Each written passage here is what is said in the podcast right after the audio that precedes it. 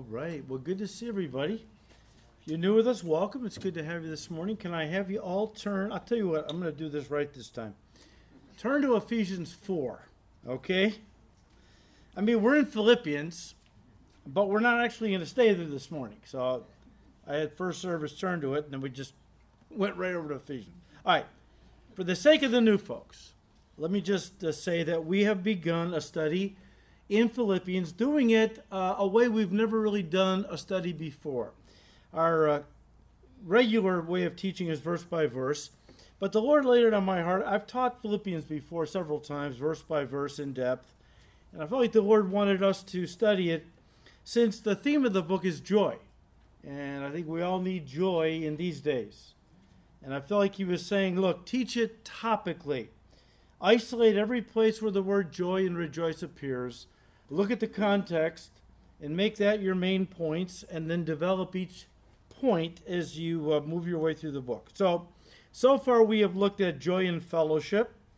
Next, joy in proclaiming the gospel. Number three, joy of faith. And that brings us to the fourth main point joy in unity. Now, this comes out of chapter 1, verse 27 through chapter 2, verse 2. We've already read these verses several times already. We got a lot of information to cover.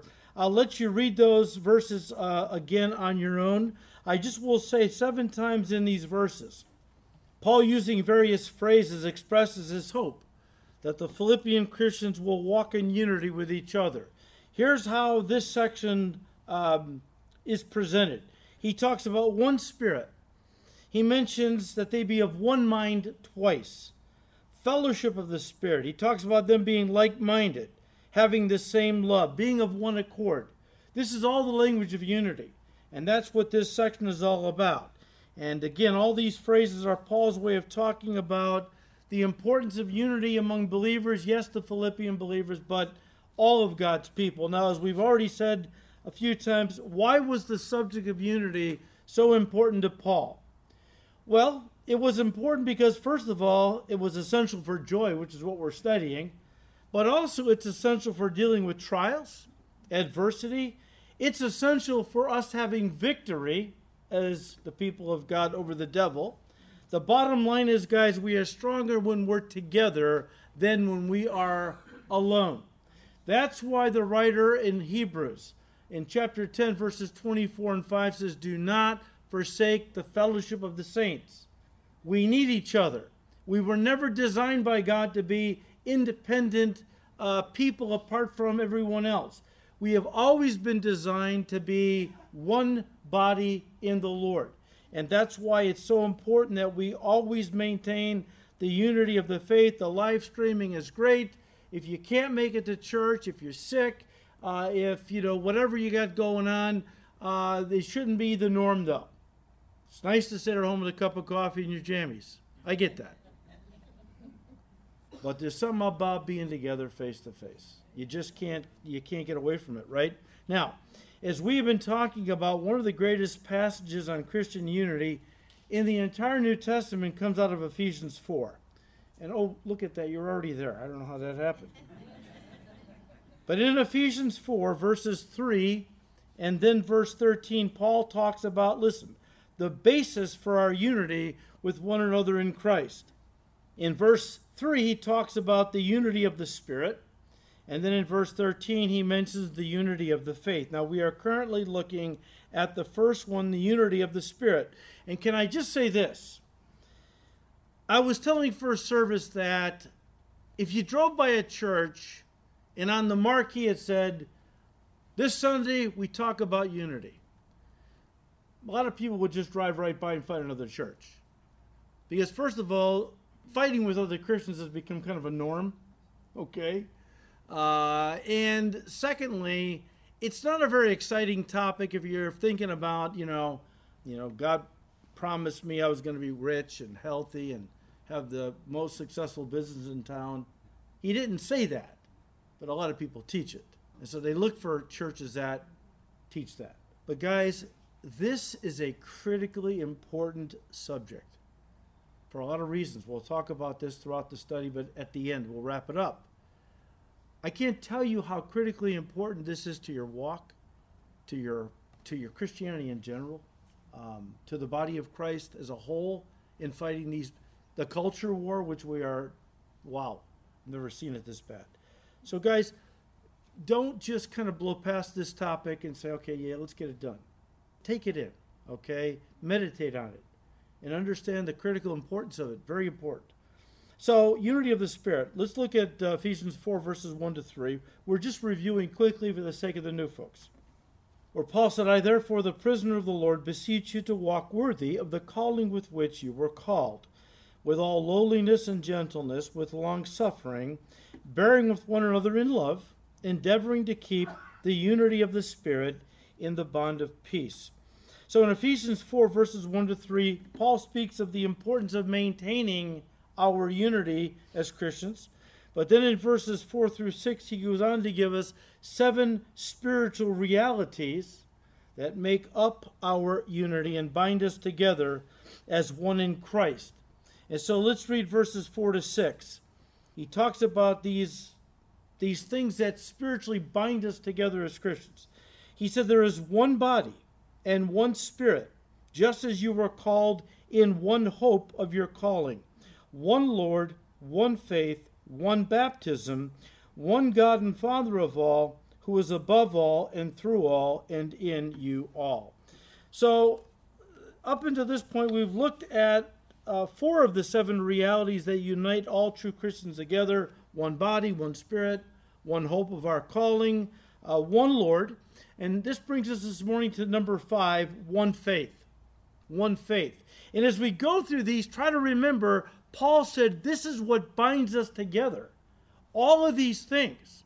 And we've tried to spend a little time developing each one so that you understand why these things bind us together. Here we have one faith. Let me just say this. If there is only one way to heaven, and that is by believing in one Lord, the Lord Jesus Christ, then, guys, that must mean there can only be one faith. Now, Jesus said in John 14, 6, the night before he went to the cross, he said to his guys, I am the way, the truth, and the life. Nobody comes to the Father, nobody gets to heaven except through me. He made it very clear he was the only way, right? Then Peter, affirming that in Acts 4, verse 12, says, There is salvation in no one else. God has given no other name under heaven by which we must be saved. Listen, there is a set of truths upon which the Church of Jesus Christ is built. A body of truth that is absolute and immutable, regardless of the times in which we live or the accepted mores of a, of a, of a society at any given moment. Look, morality changes, truth remains constant. I can tell you that from the time I was growing up to today morality has really changed, but truth remains a constant. And guys, this body of truth is called the faith. The faith. Not a faith, as in one of many faiths that will get a person into heaven. The Bible refers to it as the faith, as in the one and only faith that can save. Jude calls it the faith that God has entrusted once for all time to his holy people, his church. Look, in a broad sense, the faith is the body of truth we call the New Testament. In a very, very narrow sense, it's the gospel. Now, God has entrusted to his people the faith. Jude tells us, look, God has given it to us to, you know, keep, you know, and to watch over and to share it. Uh, God has not given the faith to the church to revise it periodically. I heard a pastor recently say, well, G- uh, God's condemnation of homosexuality uh, was for the Old Testament period. It's not that way anymore. And you have people trying to revise the Bible because it no longer fits with the, with the mores of society today. Look, I don't care what society says is okay. I'm going back to the Word of God. That is the truth that we are to build our lives upon. And it's just the way it is. The world doesn't like it, the world doesn't have to like it. This is what God said we're to do. Now, for a long time in our nation's history, the moral, you know, the morality of our nation and the Word of God were very much in line with each other. That has all changed in preparation for God setting the stage for the finale. And we just see it. The finale is coming. The Antichrist is about ready to be revealed, which means the church is about ready to be evacuated off the earth in preparation for the tribulation period and then Jesus' return to establish his kingdom. It's all falling into place, guys. It shouldn't surprise us that things are getting weirder and weirder. The Bible says that right before judgment, there's going to be a moral inversion where people call good evil and evil good. We're seeing it. God says in Isaiah chapter 3 that his, his, his judgment will begin by giving people leaders that are children. They act like children. They have no discernment, no wisdom. They're reckless and feckless. They just are, re- but that's a part of God's judgment. If a nation doesn't want his leadership and his wisdom, he'll let them turn to the wisdom of the world. We're seeing it today. But we have this one faith. Again, Christians may differ on some matters of interpretation with regard to non essential doctrine, but all two true Christians agree on the basics of the faith that Jesus is God. He died on the cross for our sins. He rose three days later from the dead bodily. That there is salvation in none other, and that our uh, that a person is saved by faith apart from works. These are the essential doctrines of the Christian faith, and as such, they are non negotiable. To deny any one of them means a person can't become a Christian, or is not a genuine Christian if they claim to be one. Pastor and author Ray Stedman said this, and I quote on this subject. He said, The one faith is linked to the one Lord because our faith is centered in the revealed truth about Jesus Christ.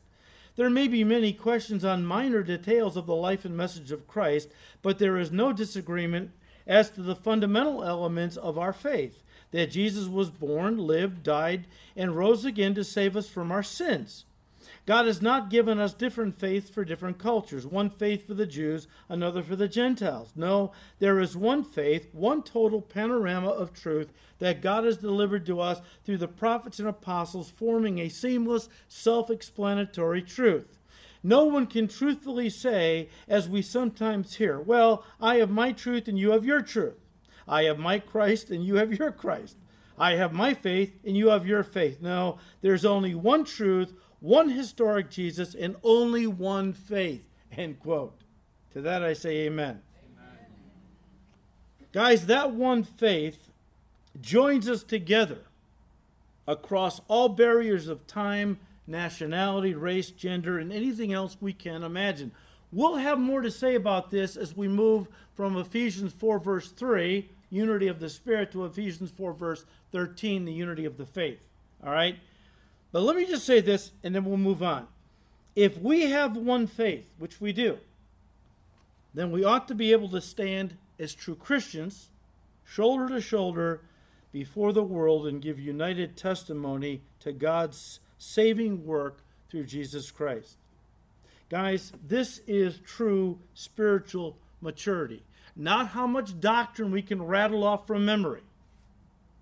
It's how much we are in unity with the true body of Christ. This is true spiritual maturity leading to true practical Christian unity.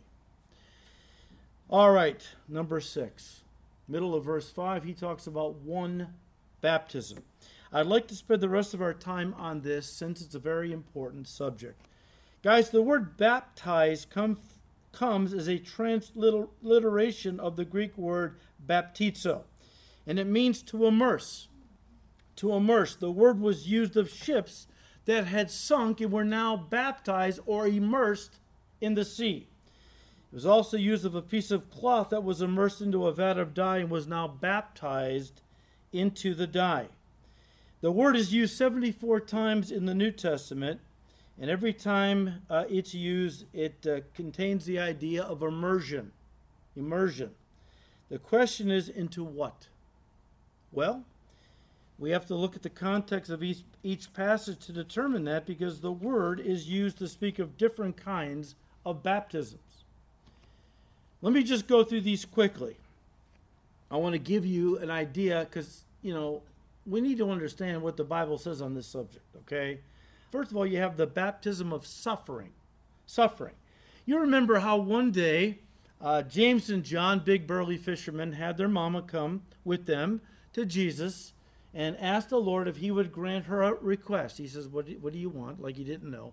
Um, she said, Well, I, I just, something small. I just want you to let my boys sit one on your right hand, the other on your left, in your kingdom. So, woman, you have no idea what you're asking. Turns to James and John.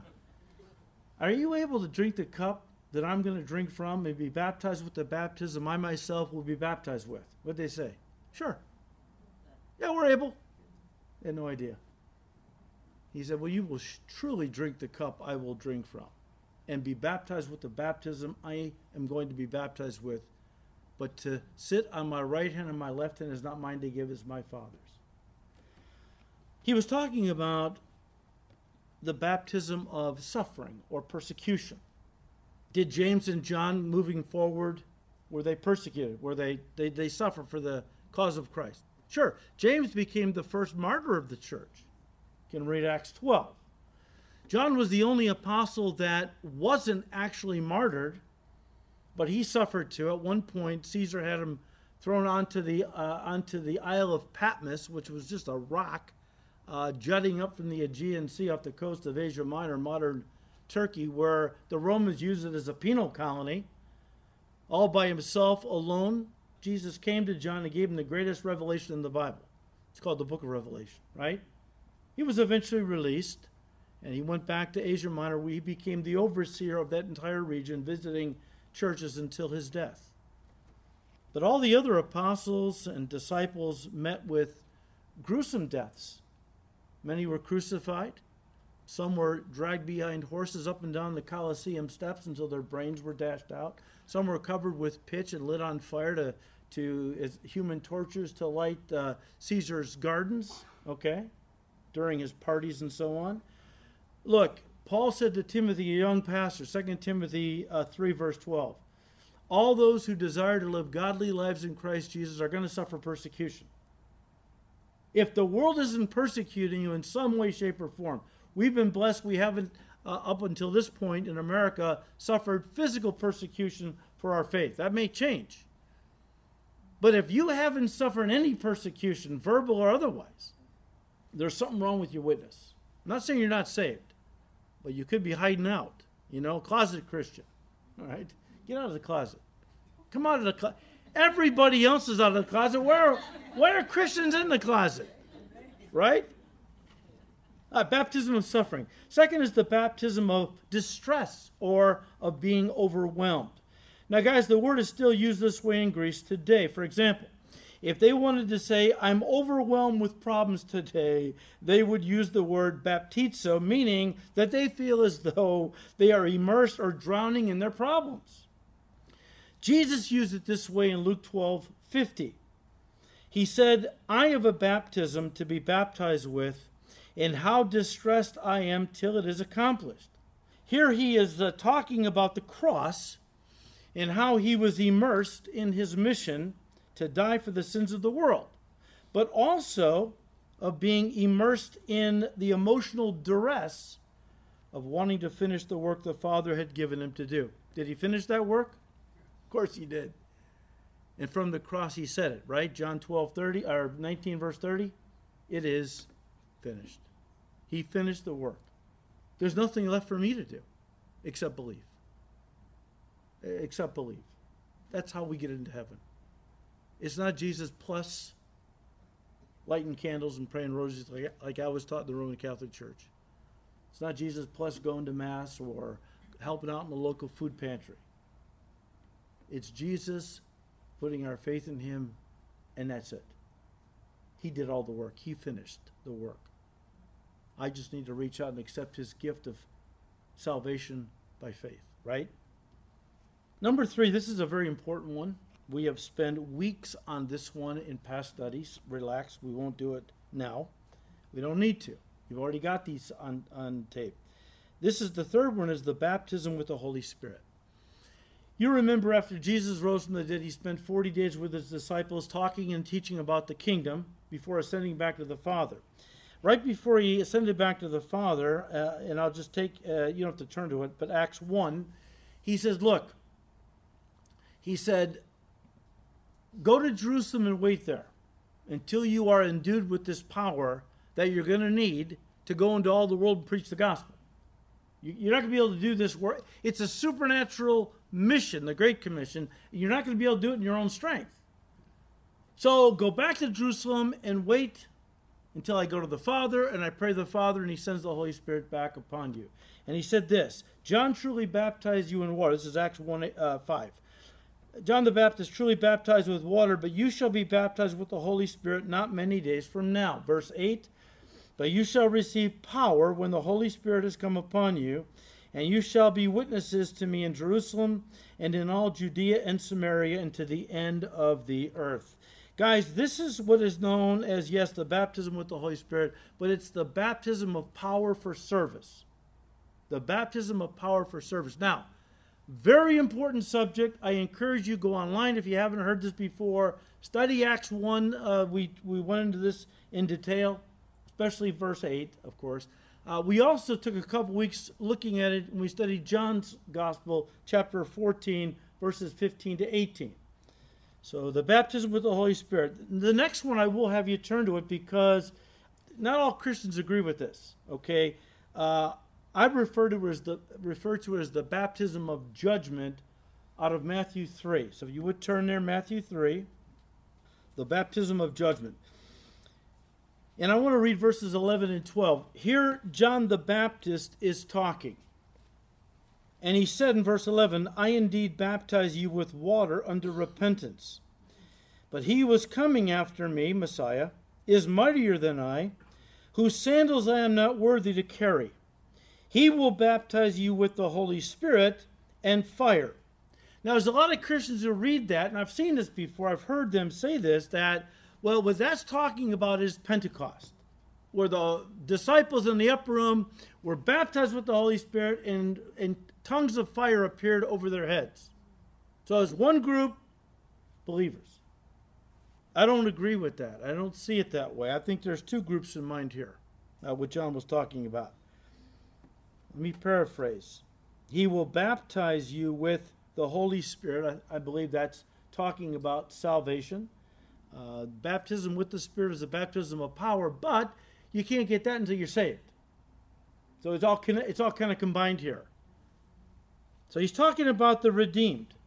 He's going to baptize some to salvation, and he will baptize others with fire and that's judgment. There's two groups in view here. How do I know that? Because of what comes next. His winnowing fan is, fan is in his hand, and he will thoroughly clean out his threshing floor and gather his wheat into the barn, but he will burn up the chaff with unquenchable fire. Here's what I believe the Lord Jesus is, uh, John actually is talking about uh, that Jesus is going to do. First of all, he's going to gather his wheat into the barn. That's talking about redeemed people into his kingdom. Into his kingdom. But he will burn up the chaff. Well, that's the unredeemed. That's the unsaved. They don't bear fruit, right? Only the redeemed bear fruit because they're born again. So he's going to gather the redeemed into his kingdom and he's going to burn up the chaff or unbelievers with unquenchable fire. That's the lake of fire. Unbelievers are going to be cast at one point into the lake of fire where they will be literally immersed in judgment. And that will be forever.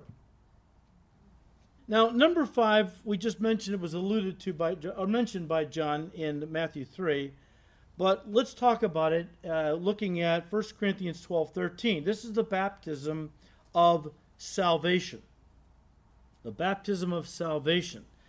In 1 Corinthians 12, verse 13, Paul the Apostle said, For by one Spirit we were all baptized into one body. If you look at the context of this verse, you will see that salvation is in view. So, this is speaking of the baptism of salvation. Guys, the baptism of salvation is a dry baptism. There's no water involved at all. Okay? A dry baptism where a person who receives Jesus as their Savior is instantly immersed or baptized into the body of Christ by the Holy Spirit. That's what it means to be saved. There is no salvation outside of Christ. And that's what it means when the Bible says that the Holy Spirit baptizes somebody into the body of Christ. It means they have put their faith in Christ, they've received Him as their Savior, and at that instant, instantly, miraculously, invisibly, he takes and puts them into the body of Christ. They are now saved. We didn't feel it.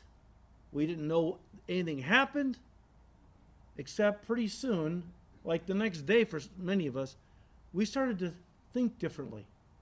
I got to get a Bible. I want to start reading the Bible. I want to start hanging out with Christians. I want to start going to church, right? Gosh, I got this burning desire to tell my friends about Jesus. Guess what? You are a new creation. Old things have passed away. Everything has become new. You are in the body of Christ. You are saved. And He's given you a new nature. And that new nature expresses itself with new desires and so on. All right? Now, guys, let me say this. As I was reading this, I thought, well, yeah, Bapt- I, I, I was thinking that um, when Paul talks about the one baptism, well, he's talking about the Holy Spirit placing a per- baptizing a person into the body of Christ, salvation. But I started to think about that. Paul already talked about that baptism, the first one he mentions, one body. Again, that's what we're talking about, right? The baptism of salvation is where the Holy Spirit places you into the bo- one body, the body of Christ, at the moment of salvation. And if Paul hadn't talked about that earlier in Ephesians 4, verse 4, uh, I would have thought, well, that's what he was talking about the baptism of salvation. But since he already mentioned that baptism, it means that he doesn't have that on his mind again. And that leaves us with one final baptism he must be referring to. And guys, this is the one we most often think of when we hear the word baptism water baptism.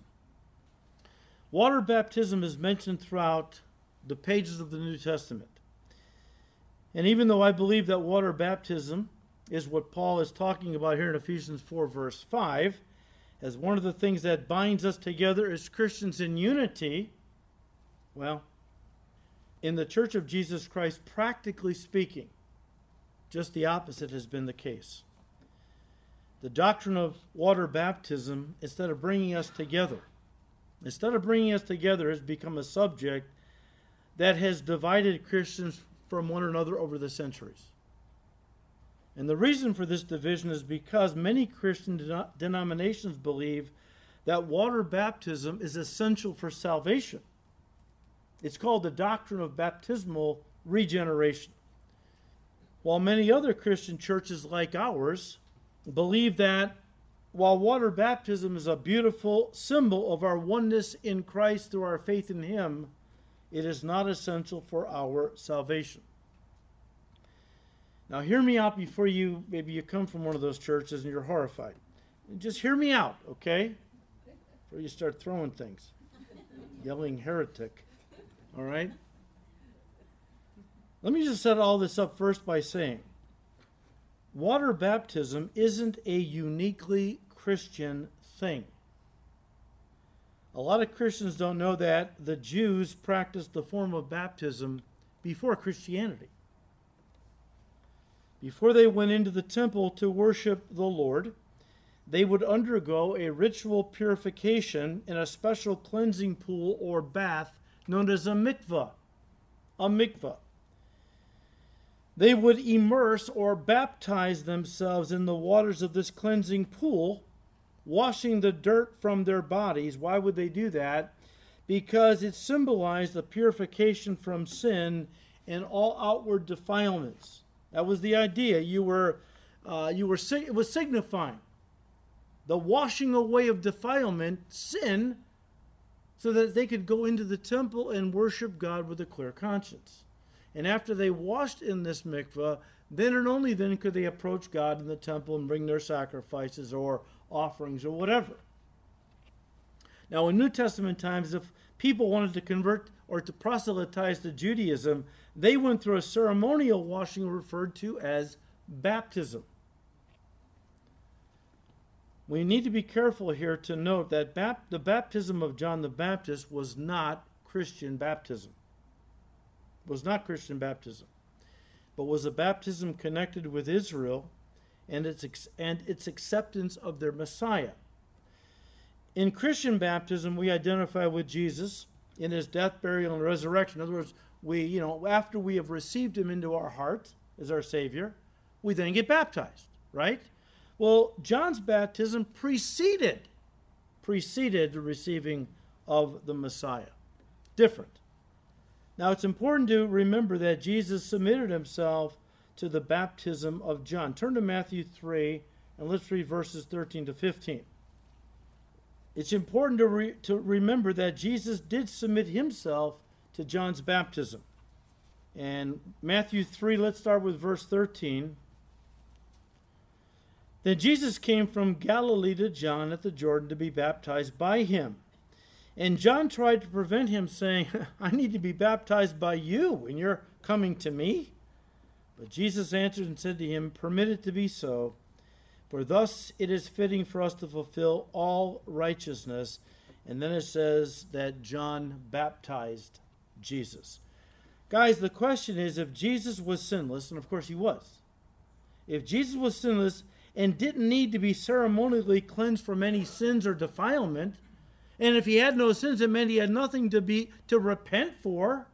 And we know that John's baptism is called the baptism of repentance in Mark 1 4, Luke 3 3, twice in Acts, chapters 13, verse 24, and 19, verse 4. Uh, if that's the case, then why did Jesus come to John to be baptized? You know, to re- repent for, no sins that need to be kind of ceremonially washed away. He did it to identify with sinners and to allow us then to identify with Him when we get water baptized. Hang on to that thought. We'll come back to it in just a minute or so, okay? But He was all about identifying with sinners. The Bible says He became one of us. Uh, he was he was made like we are, yet without sin, right? I mean, Jesus Christ was virgin born. That's a very important thing. I've often wondered if that should be one of the essentials of the Christian faith. If you don't believe Jesus Christ was virgin born, you would be shocked at how many pastors and churches do not believe he was virgin born. If he was not virgin born, he was born with original sin on his soul. He'd be a sinner. How can sinners die for sinners? They can't. And that's why he was virgin born, because sin passed from the father to the children, starting with Adam. That's why Paul says, In Adam, all die. In Christ, all should be made alive. But the idea is that Jesus, having no earthly father, was born without sin. But he identified with sinners. He took on a body of flesh.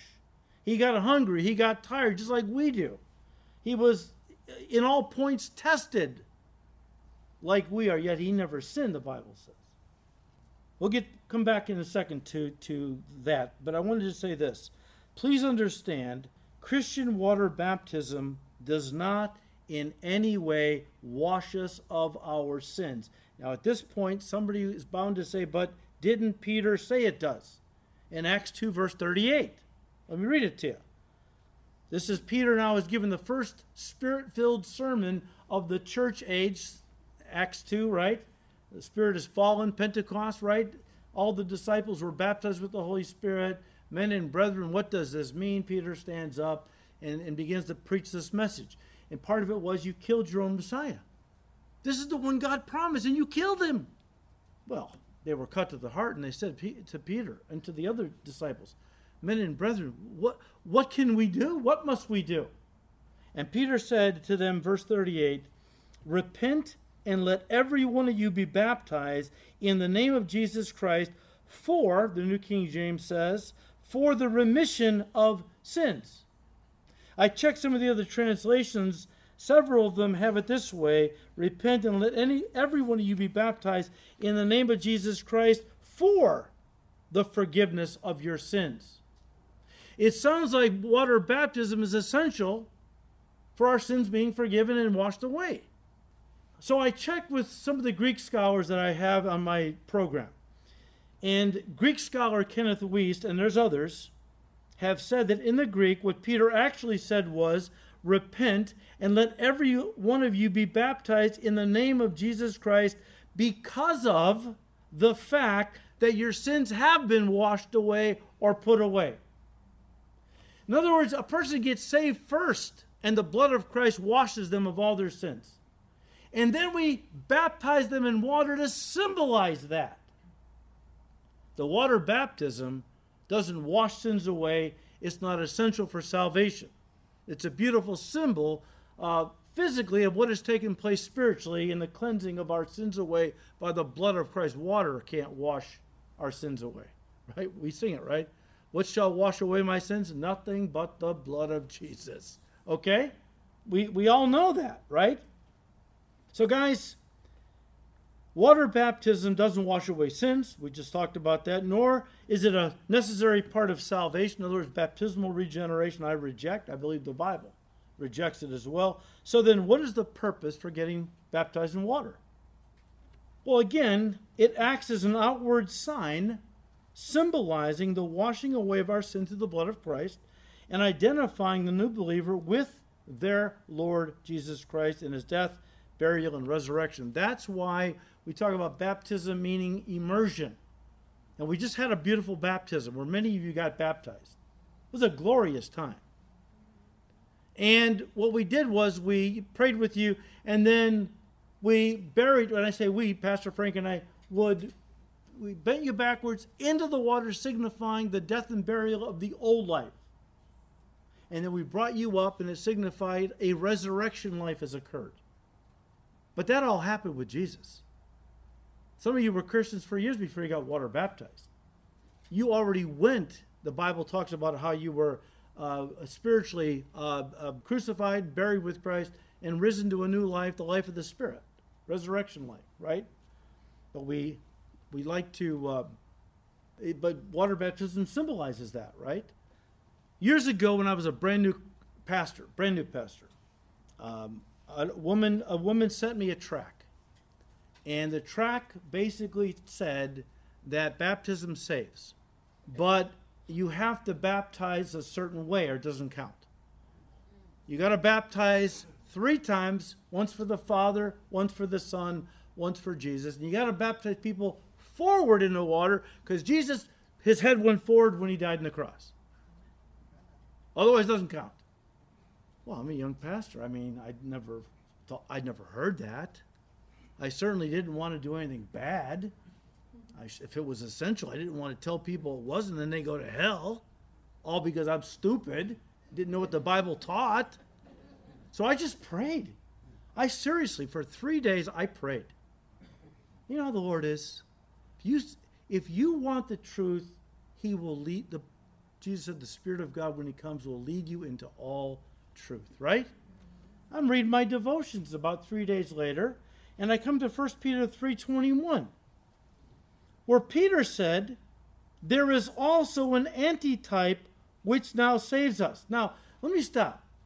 I a Jehovah's Witness years ago I was witnessing to, took me to this passage to prove to me that water baptism was essential for salvation. And he read it. There is also an antitype. He didn't know what antitype meant, which now saves us. Baptism. There you go. He said, There you go. Okay? Antitype means symbol. There is a, Peter goes on. Baptism saves us, but not the removal of filth, the filth of the flesh, but the answer of a good conscience towards God through the resurrection of Jesus Christ. What does this mean? Look, Peter is telling us that when a person believes in the resurrection, that Jesus died for their sins, third day rose again, and they receive him as they have a good conscience because they've received Jesus into their heart as their Savior. they're saved. They're baptized by the Spirit, we just said it, into the body of Christ. They're saved. And now there is a symbol that we exercise to kind of illustrate that. It's water baptism. But that's the antitype, that's the symbolic thing. And no doubt Peter was thinking like a Jew and how that they would wash themselves in these mikvahs, washing the dirt off the flesh. Peter says, it's not like that. It's not the, the baptism I'm talking about that saves is not going into a ritual cleansing pool and washing a little dirt off your body or being baptized in water. It's when you believe in Jesus Christ as your Savior, He died for your sins, rose again, and you receive Him into your heart, you are saved. You are saved. Guys, water baptism is the sign of the new covenant, just like a wedding ring is a sign of the marriage covenant. As I've said it before, let me say it again. A wedding ring isn't essential for marriage, especially if your fingers are too fat to wear your wedding ring anymore. I, I, I don't wear my ring, it's uncomfortable. And I've gotten this size once or twice already, I'm done with that. My wife will tell you, though, I'm still married. Not that I would ever try to say I'm not married. But a wedding ring is a beautiful symbol of the marriage covenant. But it's not essential for marriage.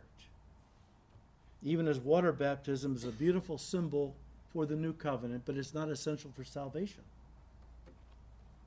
Look, the thief that died on the cross next to Jesus professed him, and we would say received him as Lord and Savior, at which time Jesus said to him, Today you will be with me in paradise, acknowledging that this man was now in fact saved without being water baptized.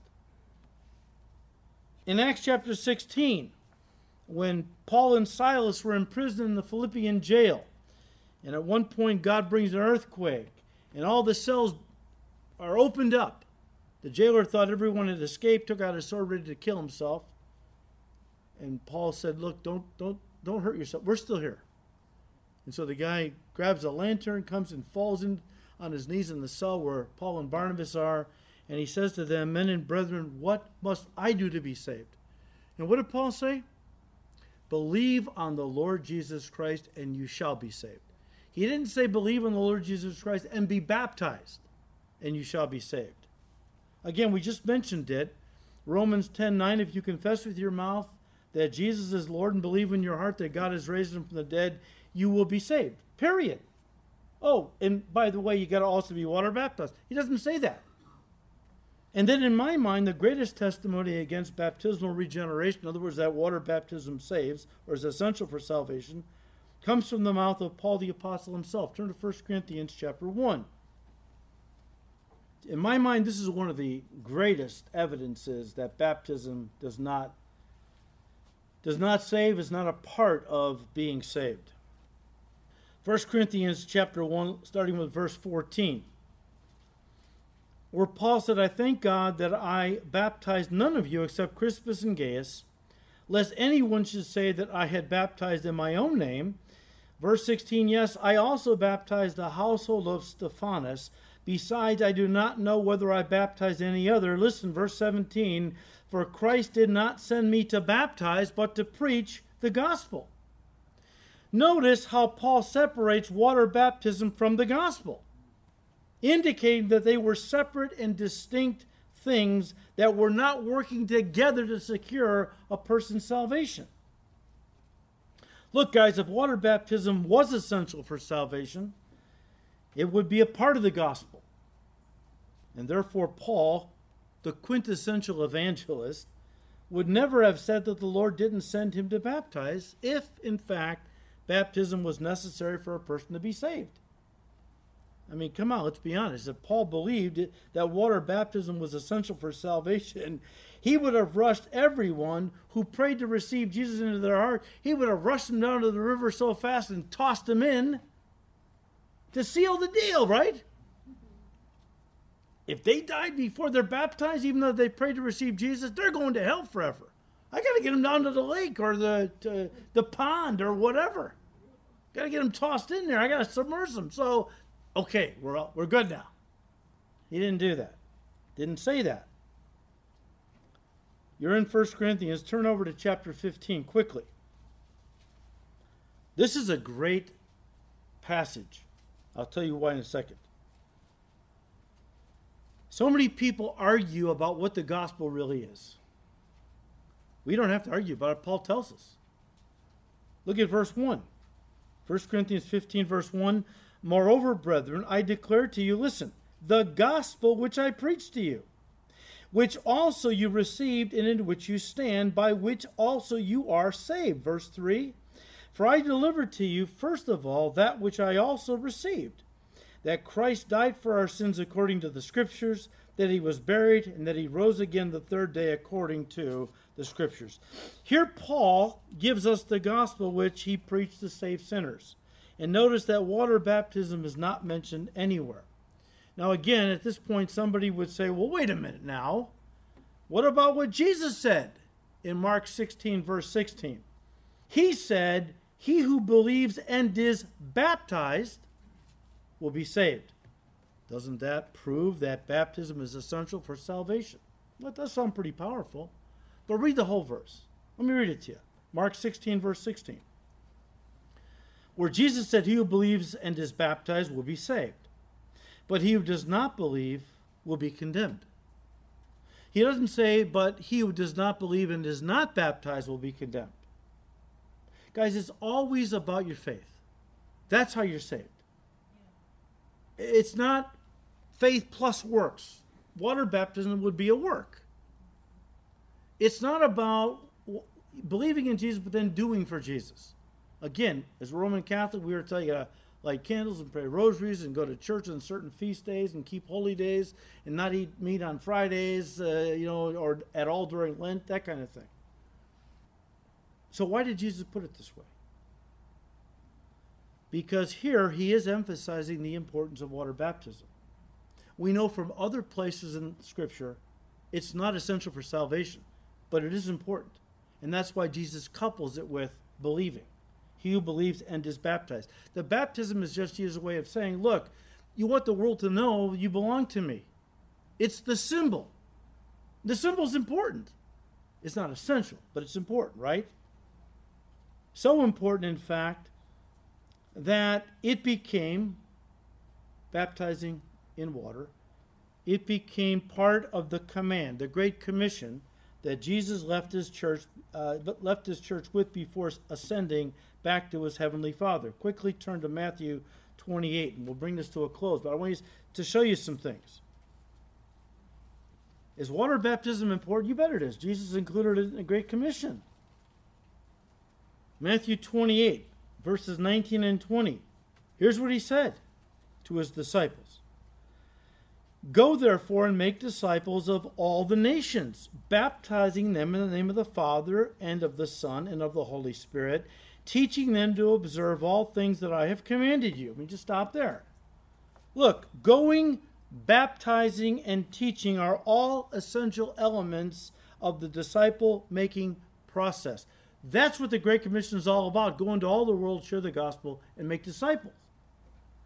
I mean, we can see the importance of evangelism and teaching in making disciples, but why does Jesus include the act of, the act of water baptism in the process?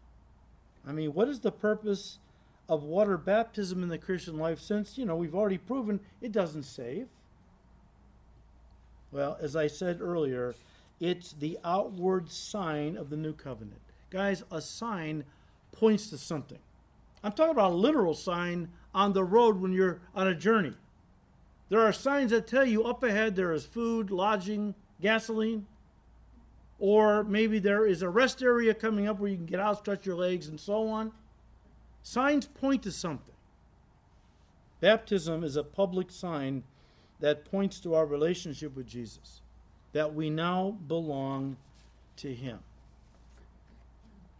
Let me just say this water baptism not only speaks of our belonging to Jesus, it also speaks of us belonging to one another.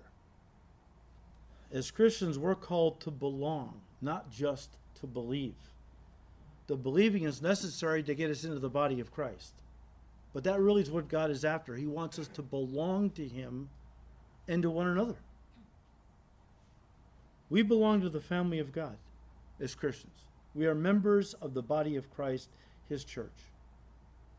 And guys, it's that unity if it's done right. If it's maintained, if it's not a forced unity. We've talked about that. If it's a true spirit-led unity, that brings great joy. Because the body of Christ watches out for others in the body, right? First service that there have been times over the last 40 years of my ministry where a family was on hard times. They never announced it, but we found out about it. So did other people in the church, and all of a sudden they're racing to bring food and and, and money for the mortgage, or you know, one husband abandoned his wife and five small kids years ago. Her fridge went out, her stove went out. One of the guys in the church bought her a new fridge. Another guy bought her a new stove. Another uh, family helped them with food and so on. That brings joy, doesn't it, to know I'm not alone in this? I'm not alone. I have family. Whenever I go through hard times, I don't have, I, I'm not alone. First of all, Jesus is with me, but his body is here. And we're all members together of this incredible thing, if I can put that way, called the body of Christ. One pastor put it this way, said, and I quote, It's not it not water baptism not only declares a person's allegiance to Jesus, but also their acceptance into the body of Christ. It says to the world, this person is now one of us. We have fellowship with each other, end quote. And that's why we like to have public baptisms. Because it's a declaration to the world that, hey, we're together. We belong to each other. You can come with us too. It's not an exclusive club. You want to be a part of it, you can come too. But I'm one of the I'm one of the people in in, in, in Jesus' body. And boy, there's what is the old commercial? There is uh, advantages to membership. That's saying it lightly, the body of Christ. Now, let me just end with this thought. Again, unity, how important that is. Sometimes we take it for granted. But as we've just seen, Ephesians 4, verse 3, unity is of the Holy Spirit. If unity in the body of Christ is of the Holy Spirit, where does division come from? The devil. The devil. We have gotten so used, when I say we, I'm talking about the church of Jesus Christ in general. Christians have gotten so used to the idea that as long as we don't murder anybody, rob a bank, commit adultery, we're good with God. But what about the gossip? Oh, that's not really that, that, that's not really a big thing. God doesn't worry about that. See, that fly, flies under our moral radar, doesn't it? But remember what God said to the prophet Isaiah. He said, No weapon formed against you is going to prosper. This is the heritage of the children of the Lord. Now, Jesus said it this way Against my church, the gates of hell will not prevail, right? Unless Christians in the church open the gates to the devil by being a party to his gossip, slander, putting others down. If we invite that into the church, the church is going to be defeated. And we're not going to prosper spiritually if I allow myself to be formed into a weapon against another child of God, God said it, you're not going to prosper. I would go out on a limb and say, if you have been the kind of person, and we've all gossiped, we've all slandered, but some people have elevated it to an art form almost. And if you're one of those people that likes to kind of talk, oh, I only share prayer requests. Yeah, we get that. Yeah, no. Um, the idea is that if you give yourself over to gossiping about another believer, I would dare say your walk is not prospering. You're wondering why you're depressed, why there's no fruit, why you can't have victory. Examine yourself. If you are gossiping, you're coming against another believer, a person Jesus died for. The Bible says we are commanded to maintain the unity of the Spirit and the bond of peace. He's not asking us to think about it. We're commanded to keep unity because Jesus knew unity equals victory and disunity equals defeat. A lot of God's people are defeated, and I'm wondering if it's because they are forming themselves or allowing the devil to use them as a weapon to bring other Christians down. Something to think about, right? Next week, God willing, we will continue uh, in this section. Father, we thank you for your word. We thank you, Lord, that you are so patient and gracious with us. And yet, Lord, so often we find ourselves impatient with others, critical hearted, putting them down, backstabbing them, gossiping about them. And then we wonder, Lord, why we're not prospering spiritually, why you're not using us, really. Give us grace to see ourselves honestly, to get on our knees humbly, and to confess to you the sins of our hearts, that, Lord, you would forgive our sins, that you'd heal our hearts, that you'd restore the unity that we uh, that you want us to have in the body, and that, Lord, you'd begin to prosper us individually and our church collectively. We thank you for your great love for us. Give us grace to love others that are different from us. The body of Christ contains all kinds of different folks. Yes, um, some are very much different from us, but that just means we got to love a little more. Give us grace to do that. We ask you to keep blessing these studies in your word. We ask all this in Jesus' precious name. Amen.